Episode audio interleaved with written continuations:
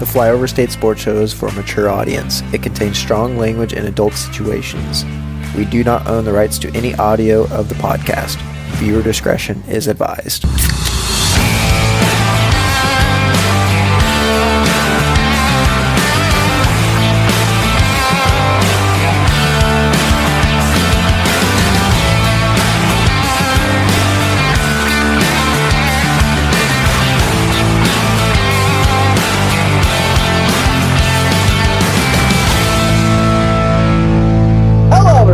Welcome back to the Flyover State Sports Show. I am yours, sitting very close to my phone because my audio's been screwed up for the last couple of weeks because I've been too far away.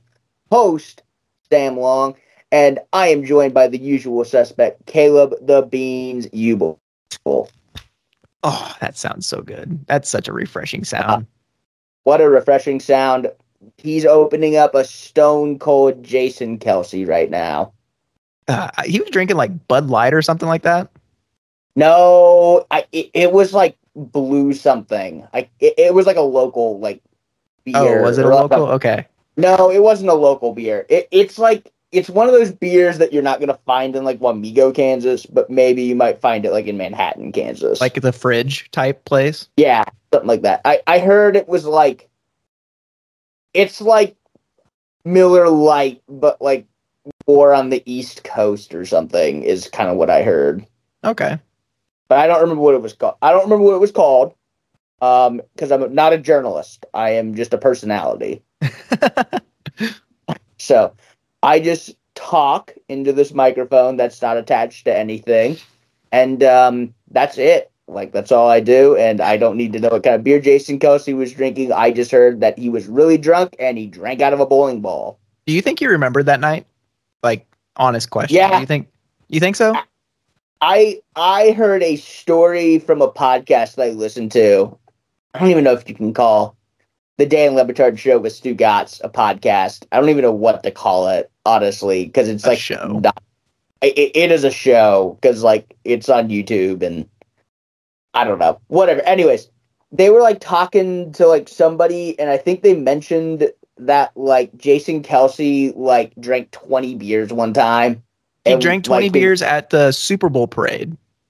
That's right. And like he was like mostly fine. Like he was drunk, but he was like mostly fine. And so, he gave the greatest speech of all time, hammered off of 20 beers.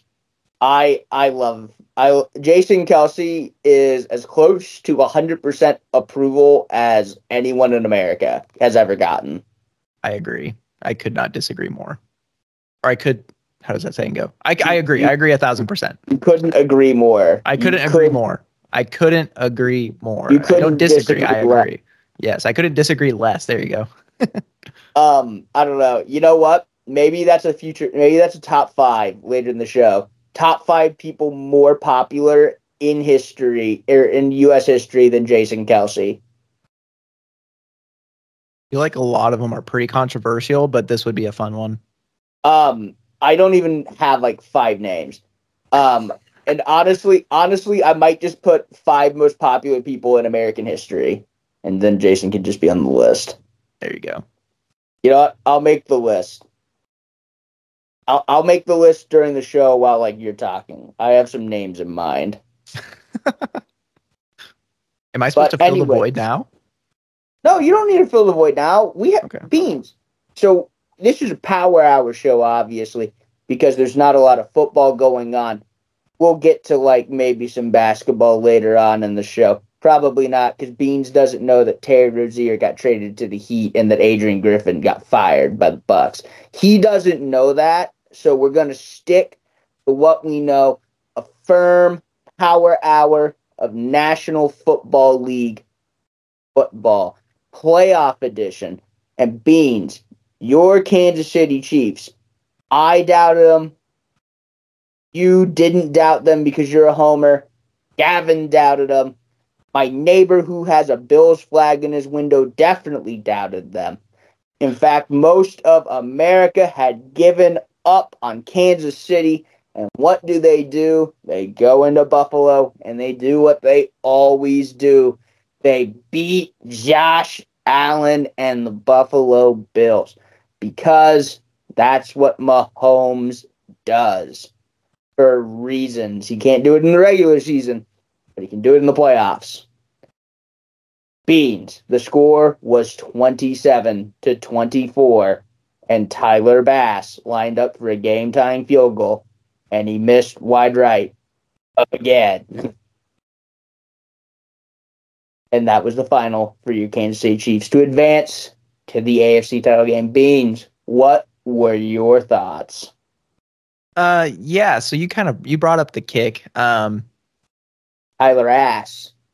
I wanted to kind of break this game down, like almost like a tale of two halves, but you brought up the field goal, and it's like you watch that game the whole time. Josh Allen's owning us, the run game's killing us, and then they just kind of veer away from running the ball and start passing it.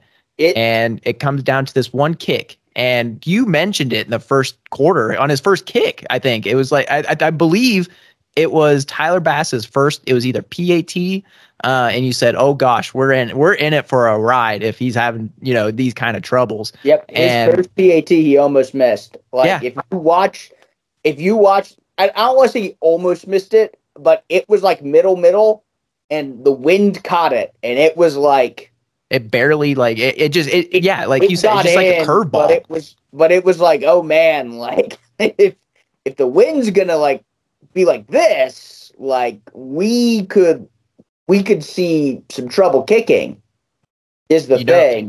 You know, who did not have trouble kicking? Harrison Butker. He made a field goal. I mean, he made a field goal in that same end zone. So I don't know. Bob. Harrison Butker has one of the best legs in the game, though. Like it's like Mahomes or Josh throwing the ball in that wind. Yeah, you don't notice it as much because they're both like got huge arms.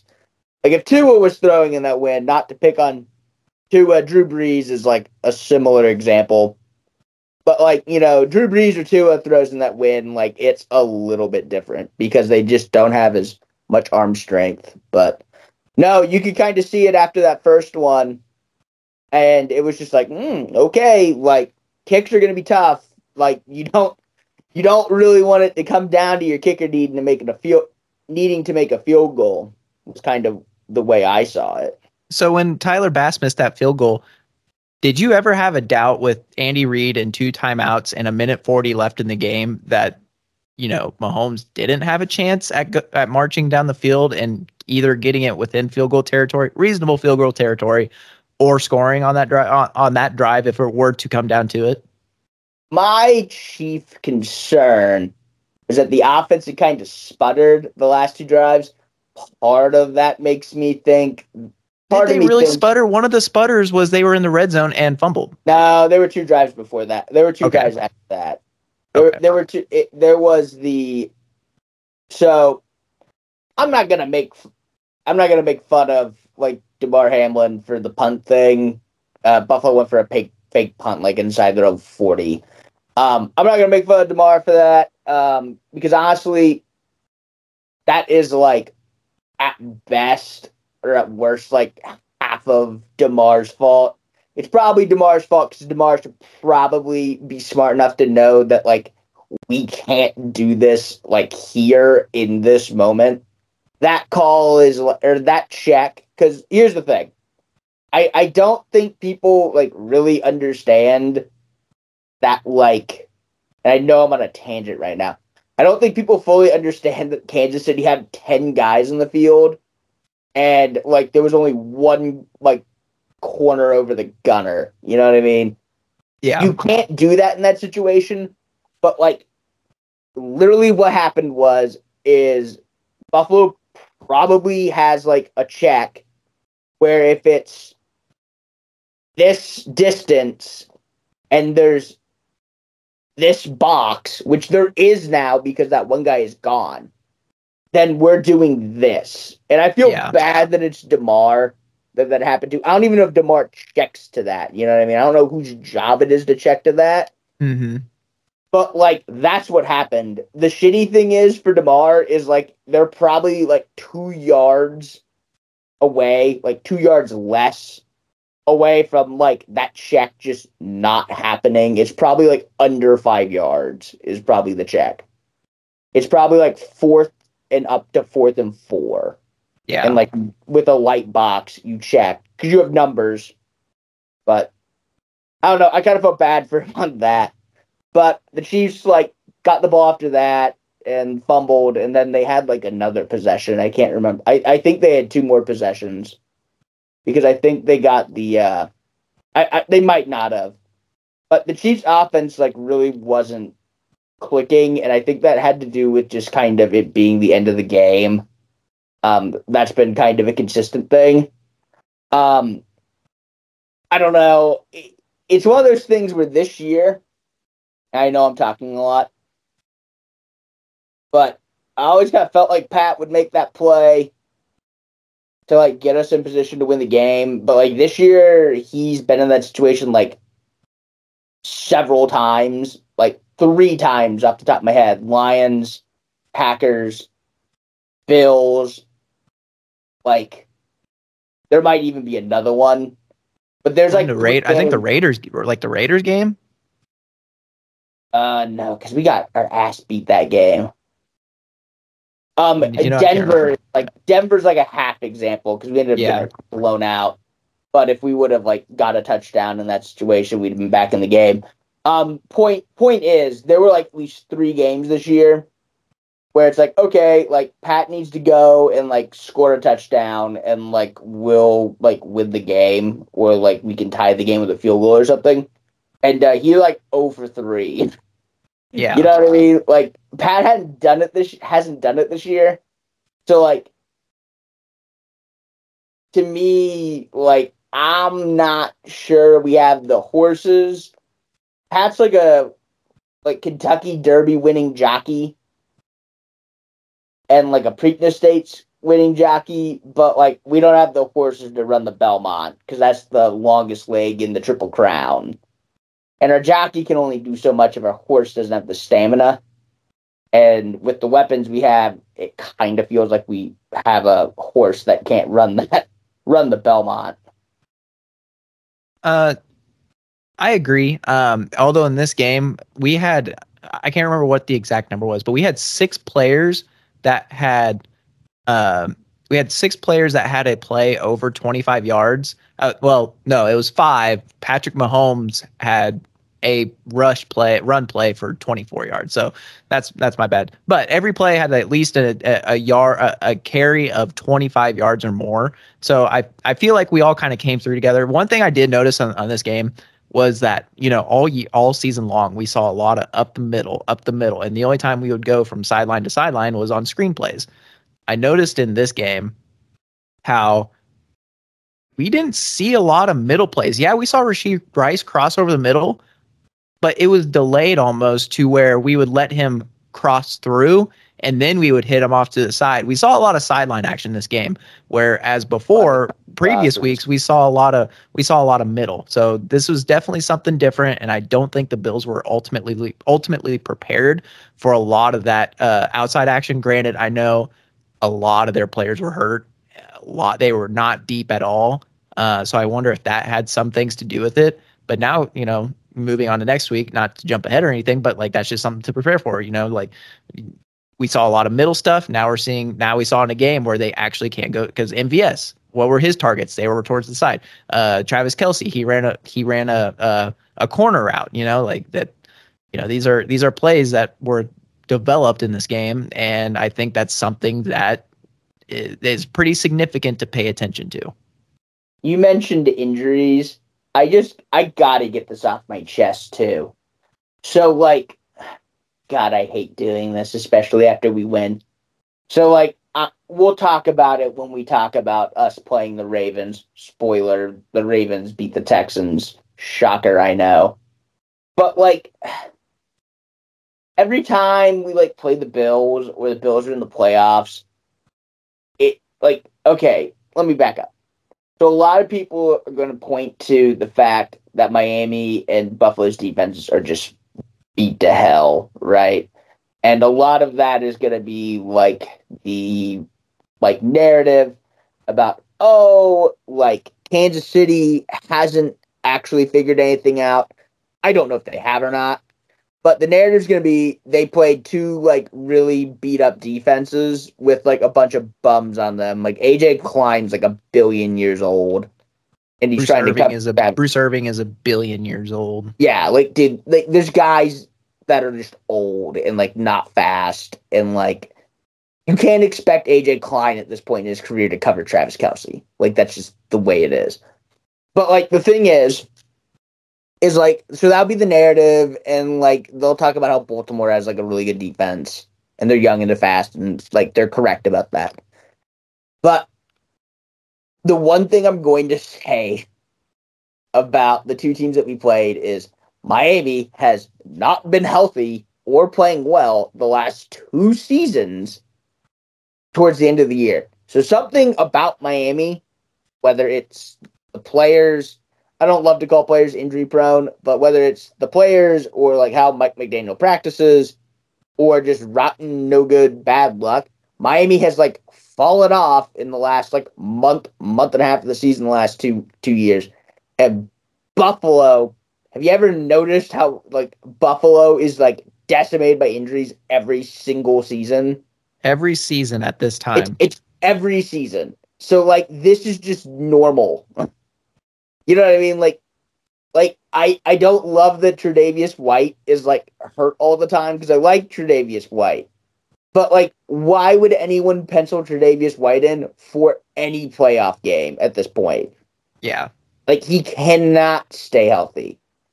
Like, there's so many people on the defense where it's, like, this guy is hurt every year. Like, it is just, like, all these guys are always hurt. And, like, for better or for worse, whether it's because we draft players that get hurt less, which, again, I don't know if that's actually a thing, or if Andy's just better at, like, keeping his players fresh. I know Kansas City has injuries, but, like, the defense has been mostly intact, and, like, the team for this entire time that Mahomes has been around has been mostly intact come playoff time and during the playoffs.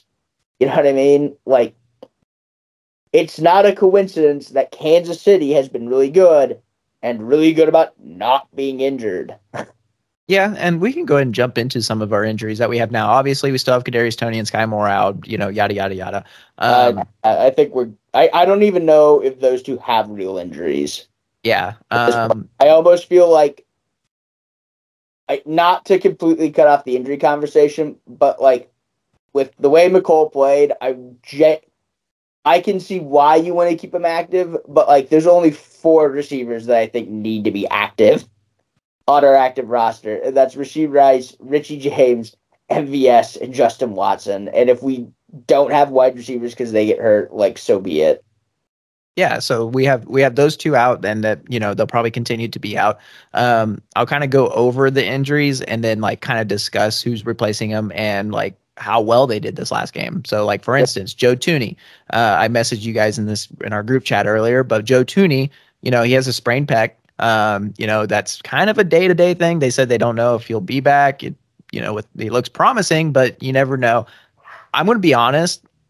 I didn't know Joe Thuney was out until the fourth quarter. Nick Allegretti, like, until, like, late into that game. Like, Nick Allegretti was holding his own, and I honestly believe Nick Allegretti anywhere else would be a starter or reasonable backup, and I am so glad that we have him on his team because from tackle to tackle, he is able to play, so I think we'll be fine. I don't like starting Allegretti. However, he is a, like I said, he is a reasonable backup and is a solid left guard in this situation. Yeah, you never want to lose an all-pro. Exactly. You don't want to lose an all-pro. It's like S tier, and then like, you know, like this guy is just like, he's going to get the job done. Like, yeah, that's exactly where he's at. But Joe Thuney is probably going to try. He's going to tape it up. He's going to put whatever. He's going to get fucking horse cream on him. He's going to be like, he's going to come out here. He's going to want to play. Nothing's going to stop him. He's going to be able to see sounds with the shit that they like inject into his body. Exactly. But if he doesn't play, you know, if we are able to win the game, then, you know, quite possibly Like, you know, he might be. I love how we say he might be close to 100%. Like, he's probably going to get surgery after the season, probably. Oh, absolutely. Like yeah, like no one's 100%, like except for the kickers, maybe. Yeah. Like maybe not even Buffalo's putter was 100% by this time.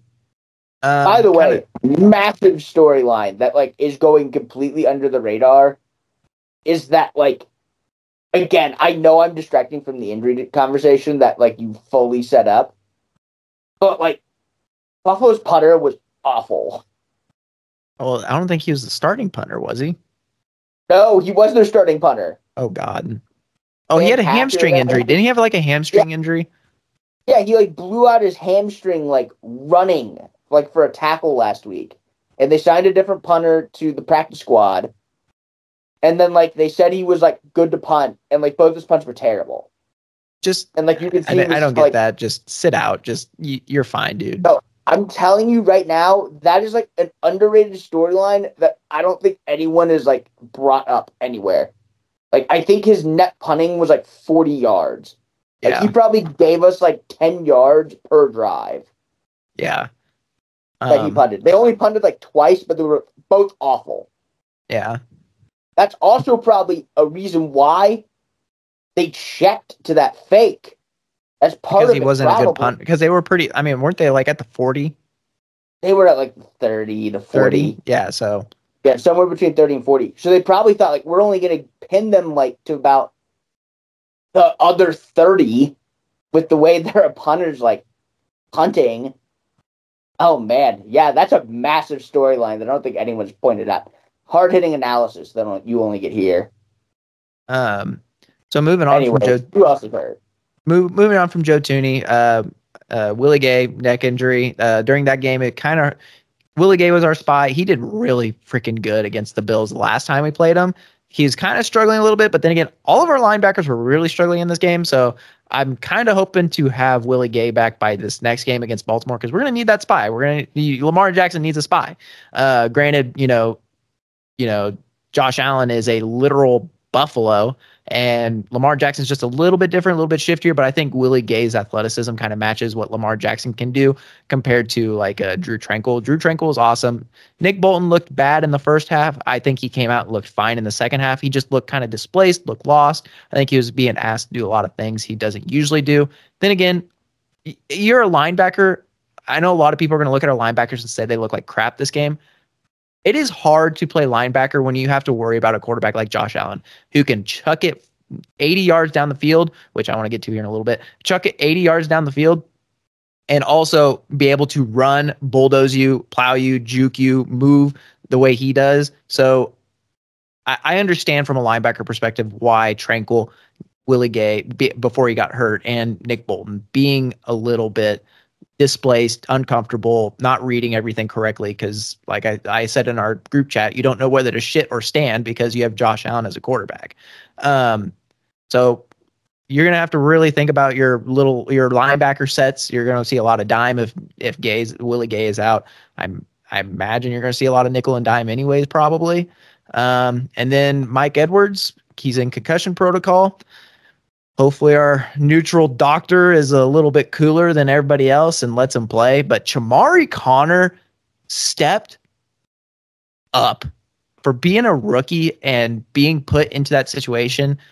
You're probably rolling a lot with the second team in the first place. And then to come in and say, hey, Edwards is out. You're the guy. He made a lot of professional plays in that game. I was listening to a podcast, and I wish I could remember who I was listening to, so that way I could quote them. But during the podcast, they said that when they drafted Chamarri Conner, they didn't expect him to have this massive of an impact when they first drafted him because they thought, yeah, he's going to be like a special teams guy. And then he came to practice and has just been stride for stride one of the better DBs on this crew. However, he's still got that rookie mentality, so it's going to be a little bit. But they think he is a dude, and so that makes me excited. We got to see it firsthand this game. So I do think with Mike Edwards being out, that hurts. We're losing that veteran presence, but Chamarri just stepped up, and I'm excited for him to for the next 3 years after this season. Wasn't he like? I think he was PFF's like highest graded defensive player this last week. I don't know. He was your he was one of your 7th round draft picks 2 years before he was draft eligible. I will never let that down. You mock drafted him before he was draft eligible. It's because I'm a ball knower, bro. You know ball. Sam knows ball. I'll tell you exactly my rationale for drafting him 2 years ago. He went to Virginia Tech. That was literally it.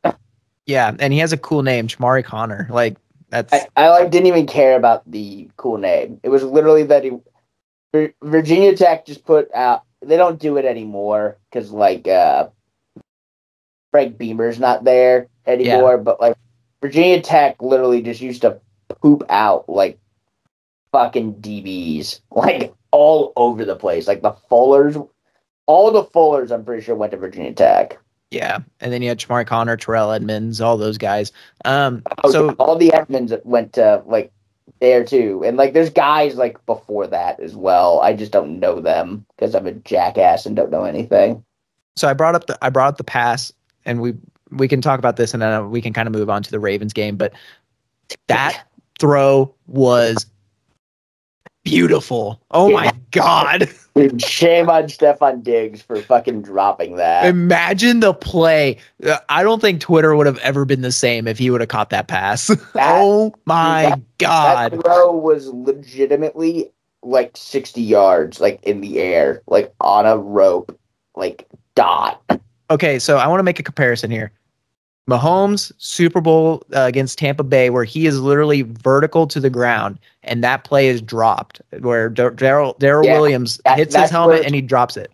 Now, rank that compared to this one where, in the wind, Josh Allen heaves a ball so far and almost to the point where Diggs, stride for stride, could have caught it over his shoulder, and Diggs dropped it. Rank which one is the worst. Oh, you mean like the worst one in terms of like which one hurts the most? I know what hurts me the most, but like from a neutral perspective, which one hurts the most? That one play for Pat doesn't hurt me at all because that game was over. We were down by like 22 points. Like it would have been really cool, and it would have been like on the highlight reel forever. It's still on the highlight reel forever. Yeah, like people still bring up that. People still like have stills of like throwing that pass, like he actually completed it. It's in our background. It's in our background. Like, yeah, it actually, yeah. Go check out our new background on our Twitter @ F3S. That's _ F3S. But no, like, dude, that throw, the Mahomes throw is like one of the most impressively athletic things I've ever seen, but it also kind of went through a linebacker's hand. Like, that Josh Allen throw is the greatest incompletion I have ever seen. I legitimately could not believe that he put that throw where he did. And if Diggs would... Well, here's the thing. One, that throw hurts way worse. Because if Diggs catches that, then suddenly, like, we're at the 20 with all the momentum with, like, 2 minutes to get this touchdown. You know what I mean? Yeah.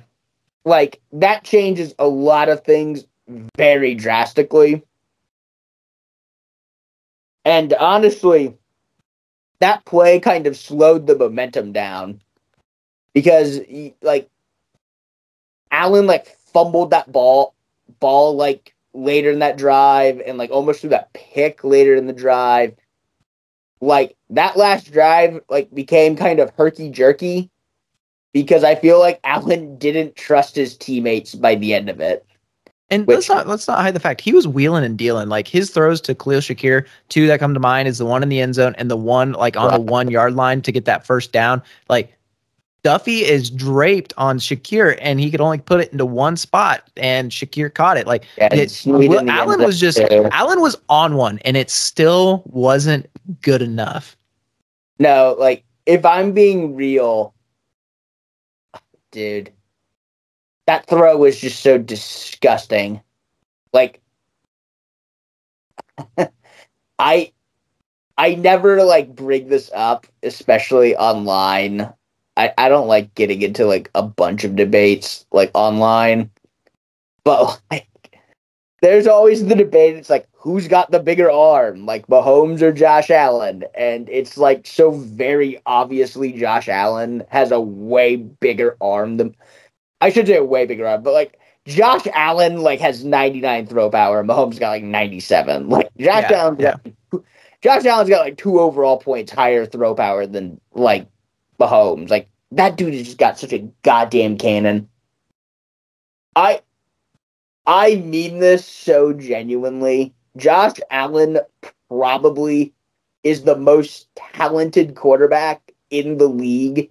The problem is that Mahomes has like 95% of his arm talent and like 75% of his rushing talent, but has like such a large mental edge about how to play the game and how to be great. And, like, what it takes to be great, edge over him, that's why Mahomes just always comes out slightly ahead in the playoffs. Like, that's what it is. Like, Mahomes' football mind is just, like, that of one of the GOATs, and Josh Allen's is just, like, one of, like, a Hall of Fame quarterback. Yeah, This game, America deserved it. It was beautiful. It was gorgeous. 50 million viewers, Beans. Isn't that the most in the divisional round and most since last year's Super Bowl or something like that? It's the most in divisional round history, and Mike Florio said it was only 39. And then got disproven by 11 million viewers like an hour later because Florio's a fucking idiot. So it was a beautiful game. America deserved it. Taylor Swift, one more game, at least. So now we're moving on to Baltimore, obviously. Kind of looking ahead on this game a little bit. Is this the best team that the Chiefs have ever faced against in the AFC Championship game? In the AFC Championship game? Yes. I think both those Bengals teams are, like, about the same. They're about the same. That Titans team, like, no. The 19 Patriots, I think, are probably... It's between... Well, the 18-19 Patriots, excuse me. The 19 Patriots were the ones that were great, and then everything just fell off the wagon. I think your real contenders are the 18-19 Patriots... The 1920, like, not the Titans team is a no. That Bills team is a no, too. Like, they were good. Like, that Bills team was good, but they were ascending. The best Bills team that Kansas City ever beat was the 13-second game. Yeah. That was the best Bills team that Kansas City ever beat. But that Bills team, no. And then... The Bengals teams, I think, are, like, 3 and 4, I think. I think last year's Bengals are slightly better. Yeah, I would say last year's Bengals team is slightly better than the one from 2 years ago.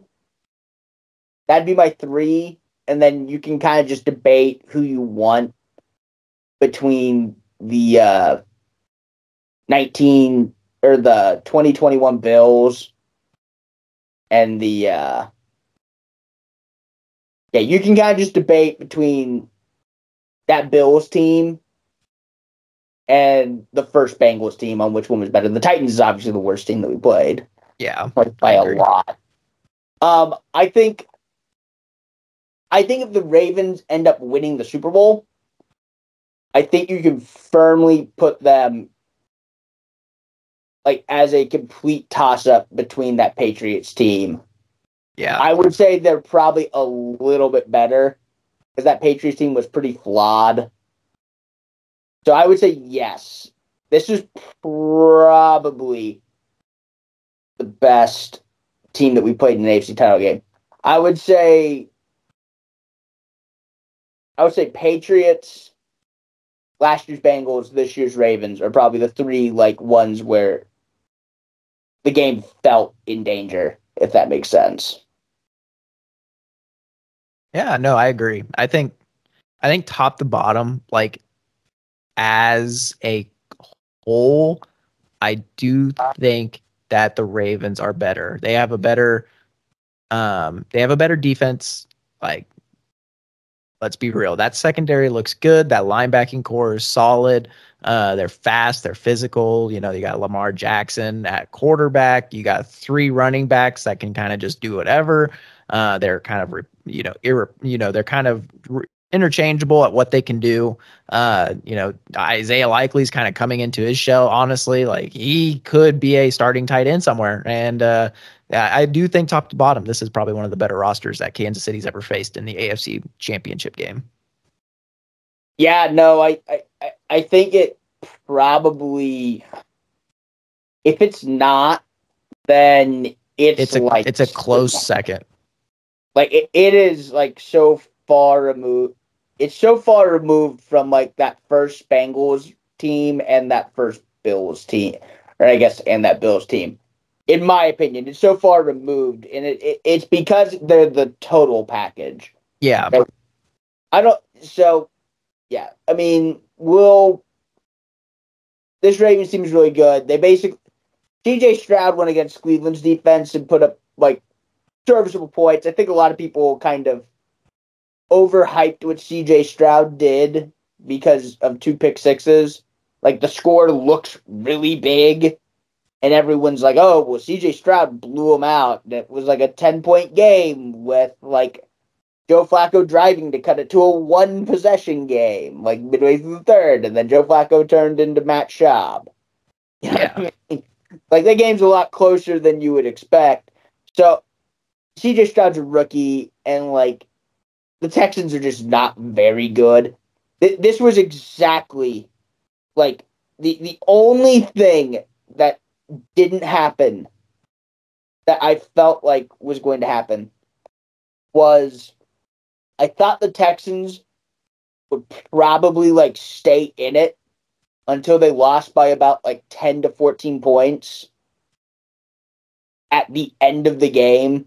Something where it's Baltimore scores a touchdown with 6 minutes left and C.J. Stroud doesn't get it going and the game ends, right? I kind of thought we were going to get the Jaguars effect from last year where it was the Jags played the Chiefs kind of close, even though Mahomes sprained his motherfucking ankle and played on one ankle in the entire second half. I'm going to come out right here. We can already just say this is the Texans are not making the playoffs next year. That's my hot take. Damn, that's kind of quick. Yeah, no, they're going to do what the Jags did. It's the same thing.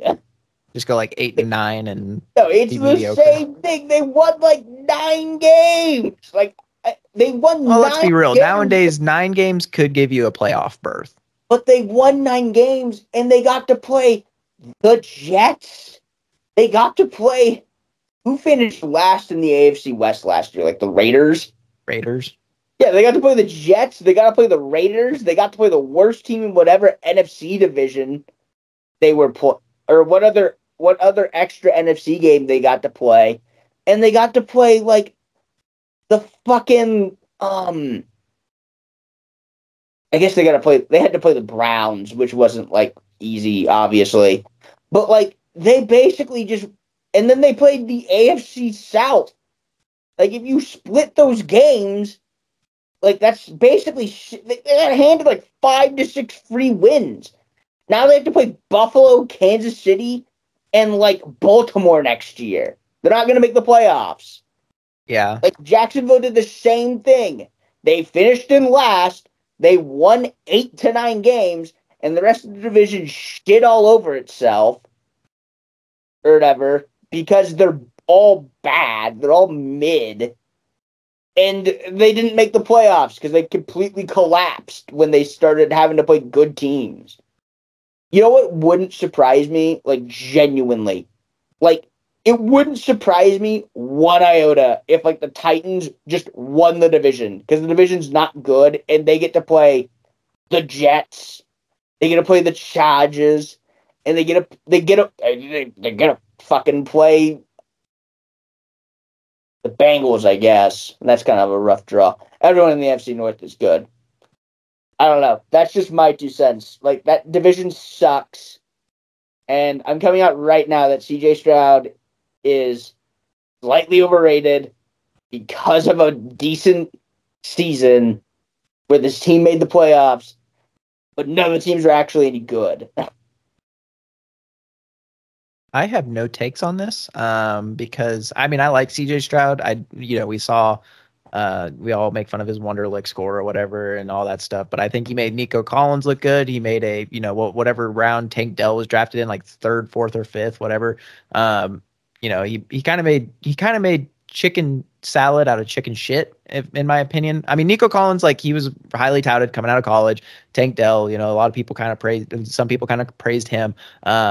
He kind of made, like I said, he kept, Schultz, he kind of kept him intact. You had Singletary on that roster. So I think, like, the roster construction was there. And I think C.J. Stroud was able to just kind of come in and fit fine and jive with this roster. So hopefully going forward that they can just develop this roster upon his ability, with his skills. And that is being a good passer. So I don't hate, like, C.J. Stroud, obviously. Like, I think he's good.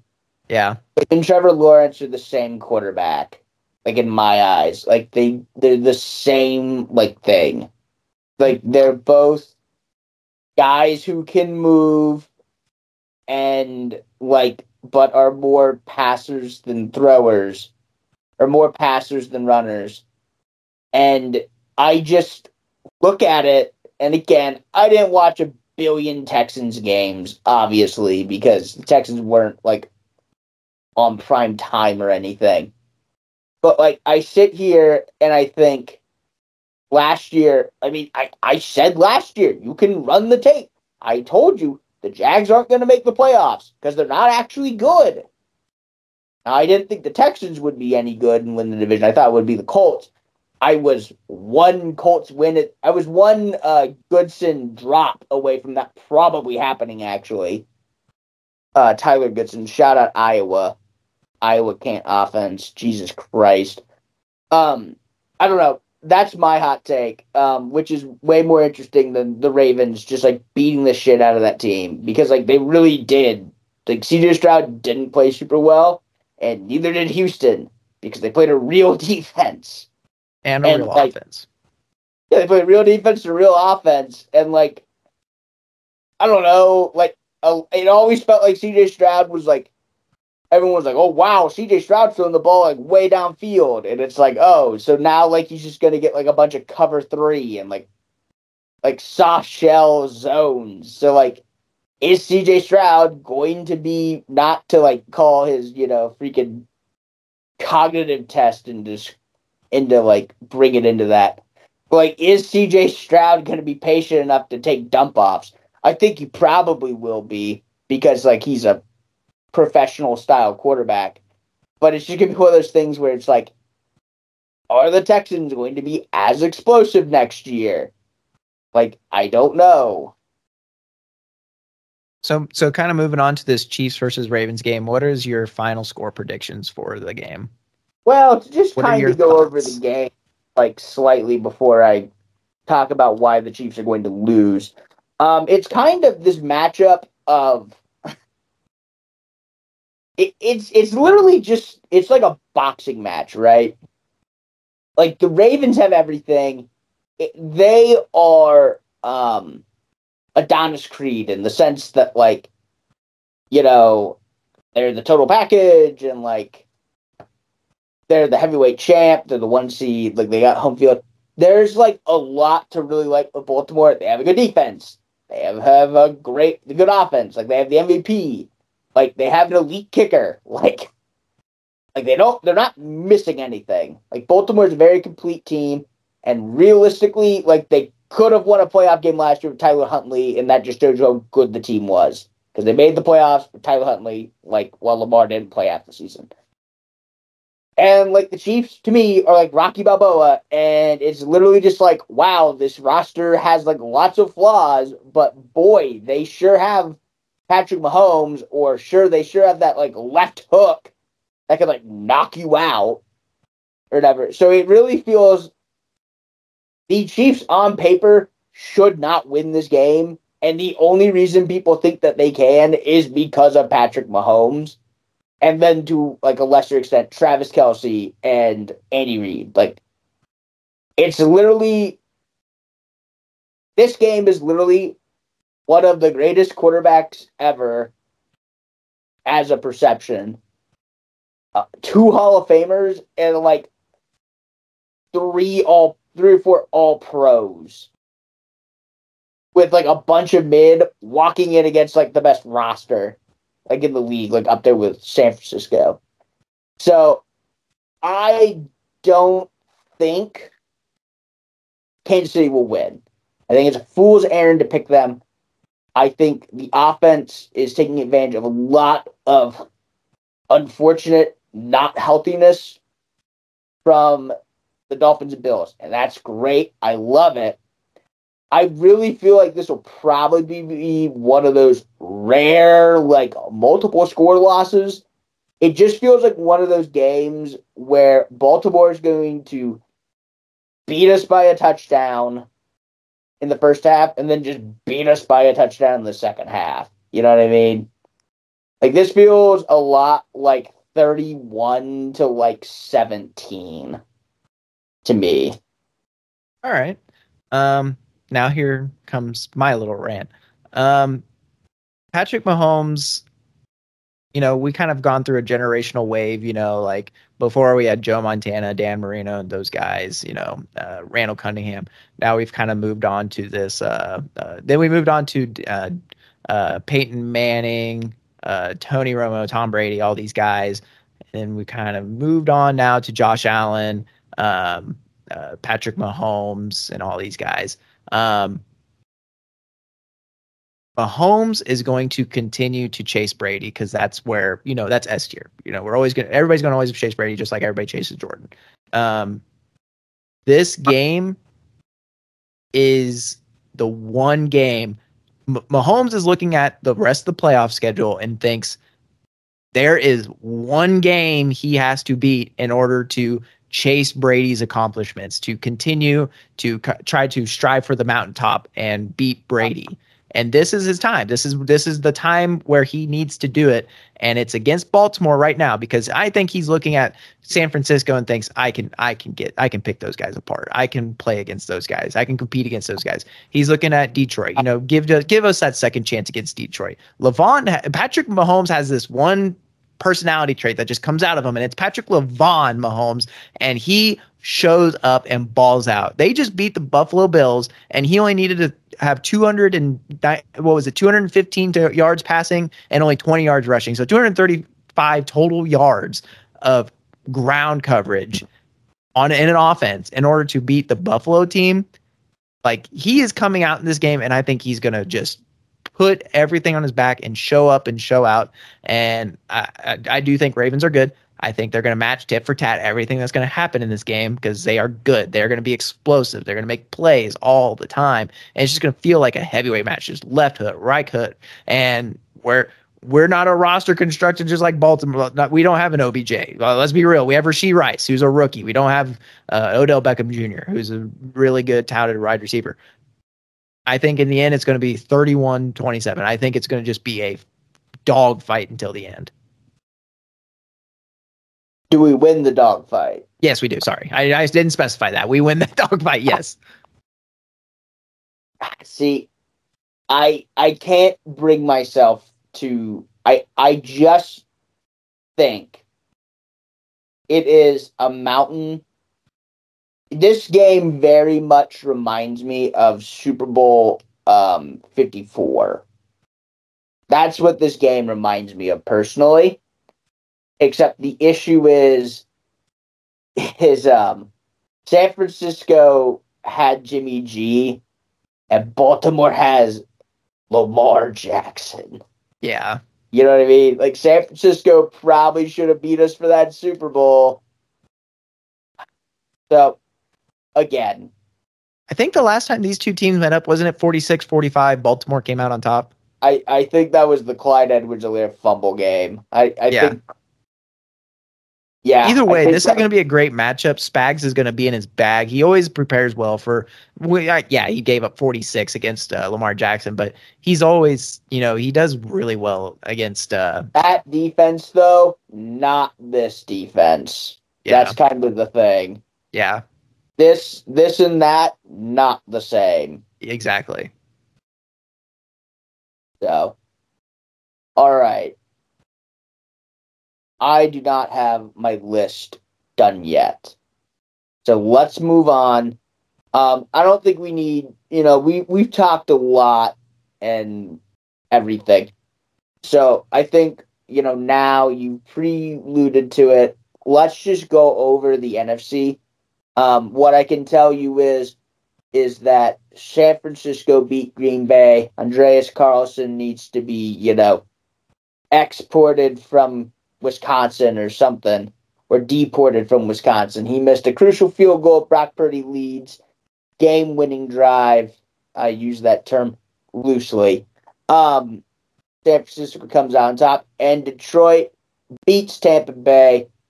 Fortunate for my prediction. Really thought Tampa had that. Obviously not. They win with a with an interception in the waning time. Todd Bowles could have made Detroit kick a field goal and potentially have, tied the game if they missed, but he did not care, obviously. So anyways, our matchup is perennial juggernaut team, San Francisco, perennial juggernaut team when healthy, San Francisco, versus perennial underdog at all times, Detroit.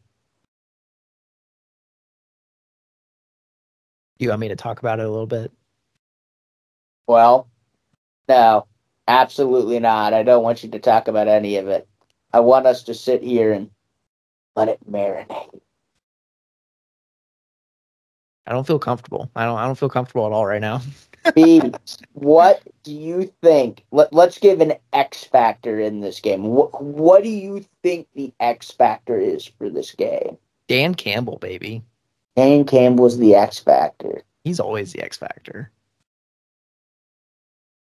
He's that hard-hitting analysis is always. No, Campbell always X factor. I'm thinking about this from a Chiefs perspective. Like, if we win against Baltimore and we need to face somebody, I want to face against Detroit again. I want that matchup again. How fun would that be? A week one matchup was Detroit and Kansas City, Super Bowl matchup, Detroit against Kansas City. Dan Campbell, I think he makes a lot of, big nut decisions. Kyle Shanahan, he's kind of a little bit different. He just makes plays that just work. And Brock Purdy, he was kind of in this situation before. He was kind of banged up. He was hurt. So can he carry the weight of this on his shoulders? He kind of looked like crap last game. He's kind of always just been a game manager. He's kind of been carried away by the weight of his defense and all the talent that surrounded him. So you kind of got a lot of gut stuff going on here. I just want to face Dan Campbell. I love Dan Campbell. He's a great coach. I love his energy, his mentality, and I'm just picking this one in support of Campbell. So, my X factor is going to be Jared Goff, mostly because he's played this team before, especially being the former quarterback of the Rams. And honestly, San Francisco could win if Brock Purdy's having a very average to below average game. That is not going to happen for Detroit. If Jared Goff goes in there and plays like crap, it's game over, bro. And the game's not going to look very good. Yeah. So, I mean, I as much as I don't want to say it, Detroit has a very high feasibility of getting blown out in this game. I don't think they will because they're playing good football right now. But if you remember, Detroit had that little spell right beforehand, right before the playoffs, really right before the Dallas game, where they were just playing bad football. They were just turning the ball over like a motherfucker. So, I tell you what, I think Jared Goff plays well.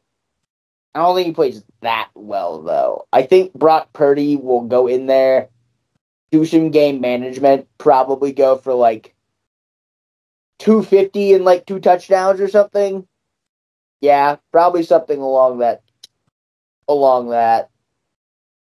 those lines, I would say. About 250 and a touchdown and 2 touchdowns. CMC probably goes for, like, 100 yards and, like, a touchdown. So I'm gonna pick San Francisco, like, 31 to, like, 24. Or we'll give them 27. 31 to 27. Detroit puts on an extra field goal. Damn. Actually, wait. Let me revise that. Let me go with 31 to 25. Dan Campbell goes for 2 at some point. I'm going to go 24-17. With the Detroit Lions on top. All right.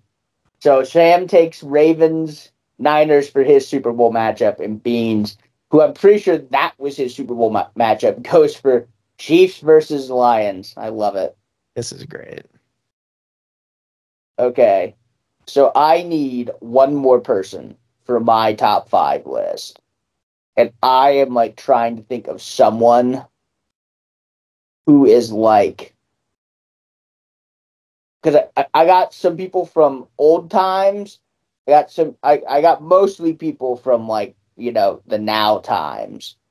I need, like, one more person from, like, back in the day, like, everyone just loved. Yeah. No, this list is awful. All right, Beans. This is Sam's weekly top 5s. Presented by No One Yet. If you want to present Sam's weekly top 5 with any of your businesses, please contact us at __F3S. That's __F3S in the comments or on Twitter. So this is a top 5 list of people who have been the most popular at any point in their lives. So people with 100% approval ratings. Number 5, Morgan Freeman. That's a good one. Number 4, Jason Kelce. Yeah, obviously. Number 3, George Washington, after winning the Revolutionary War and before he had slaves. That's a good little definitive gap there. I like it. Good job. Megan Fox, Transformers 2008. That S tier. And number 1, Stone Cold Steve Austin at any point. God, that's a beautiful list. I'm shocked. I'm not a little shocked that there's not some recency bias with Jason Kelce being, like, number 2. But good list overall. I kept it. I had one honorable mention, Tom Hanks. Okay. That was my one honorable mention was Tom Hanks. Really debated between Morgan Freeman and Tom Hanks, but Morgan Freeman is older, so he is more beloved. Actually, you know what? I screwed this list up. You know who I forgot? Who? Scratch Morgan Freeman at 5. He's an honorable mention with Tom Hanks. Betty White is 5. Okay, all right. May she rest in peace. Absolutely. So to recap. Stone Cold Steve Austin, Megan Fox, 2008 Transformers, George Washington, post-Revolutionary War, pre-slaves, if that time frame exists, Jason Kelce, and Betty White. Good list. I'm proud of you, Sam.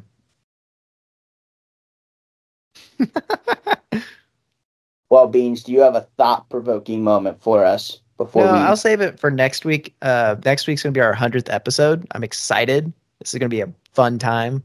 God, I cannot believe we're going to hit a milestone.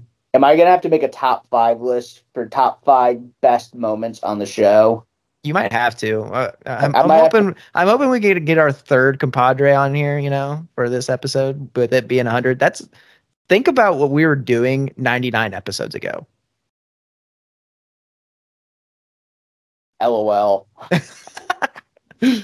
What was I doing 100 episodes ago? Well, you know, the funny thing is I don't even think it's. I think we've like missed at least 1 week or so. So it's not even we've like missed a couple. It's not even like wedding during. Anniversary. I don't even know when did we first upload our first episode? It was like right after the Super Bowl.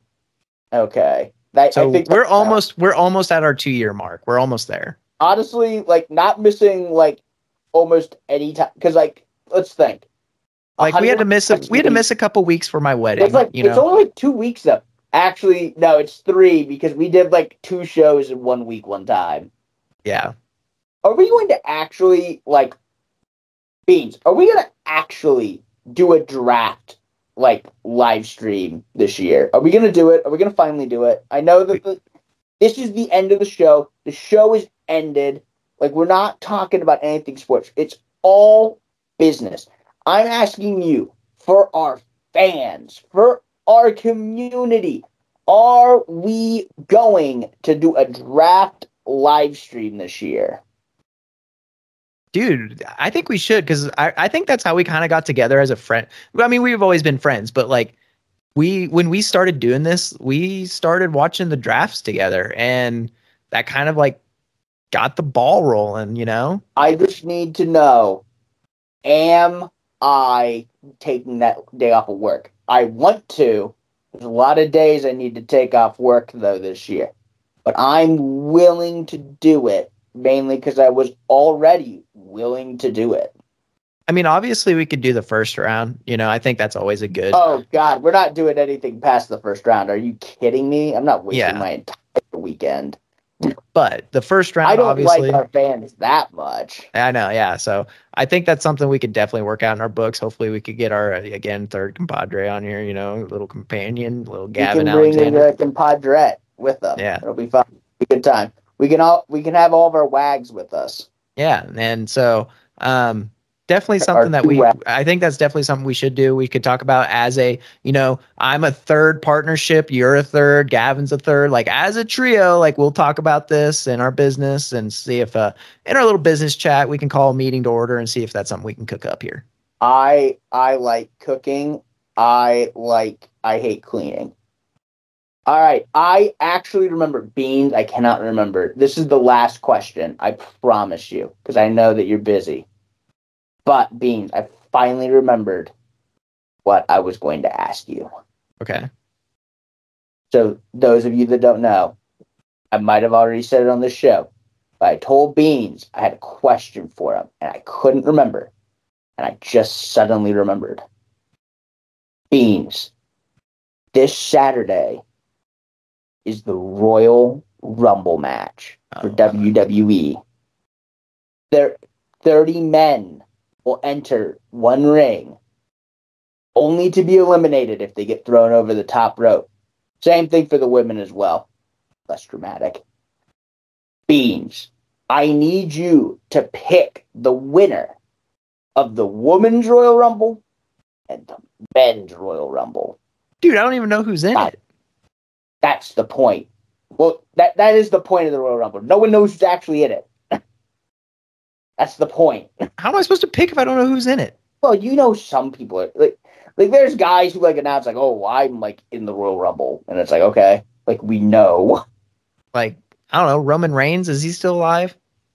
Roman Reigns is. So I will not let you pick him because Roman Reigns is currently the champion, so he wouldn't enter the Rumble.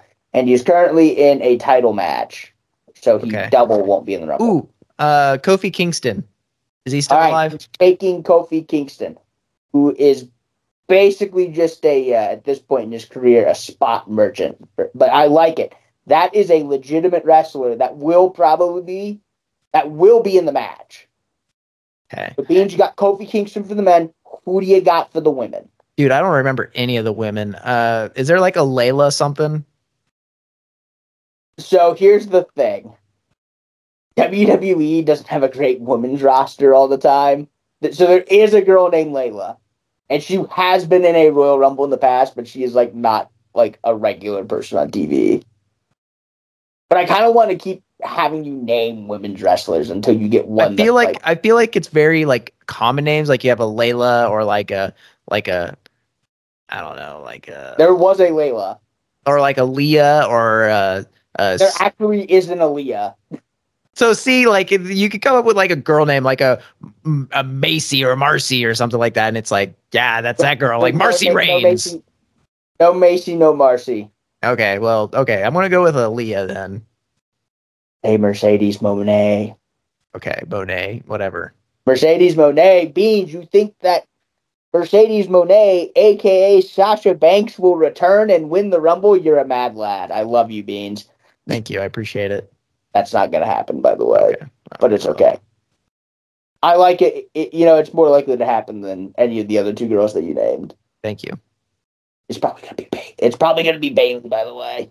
Okay, well, that was going to be like my fifth name. That was going to pull Bailey out of my butt. Like, hey, I can't stand the fact that like you started naming off just singular women's names, and I was like, wait a minute, there is that girl that is named that.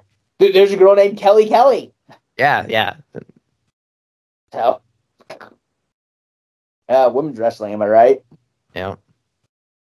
All right, Beans, do you have a final word? Do you have a final hot take? Do you have a final anything for the beautiful people out there? No, I don't. Go Chiefs. Have a great weekend. Stay safe out there. Stay warm during this freezing rain. Schools, quit canceling. Please and thank you. That is all. All right. Well, Beans, I think those were beautiful words, and I think it's great that we end up on that. Thank you to everyone who has been listening to our show today and for the last 99 episodes. I'm sure we'll get very sentimental about the 100th episode, and here's to more episodes will be sent to you there. Want to thank Beans for being here. Want to thank Gavin in the future for being here, because he's coming on to the next episode. I'm not going to let him not. And thank you all, dear viewers, for listening to us again today. As I've said before, if you want to find this episode, the best way to find it is on our Twitter feed at __F3S. That's __F3S.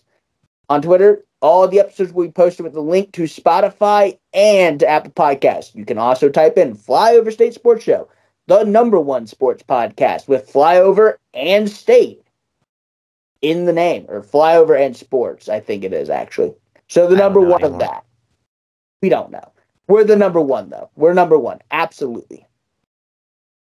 So, we're on Apple Pod and Spotify, as I was saying. Thank you again for listening today. Have a great rest of your day, and thank you for flying with us. How fast do you think Lamar Jackson's going to run this weekend?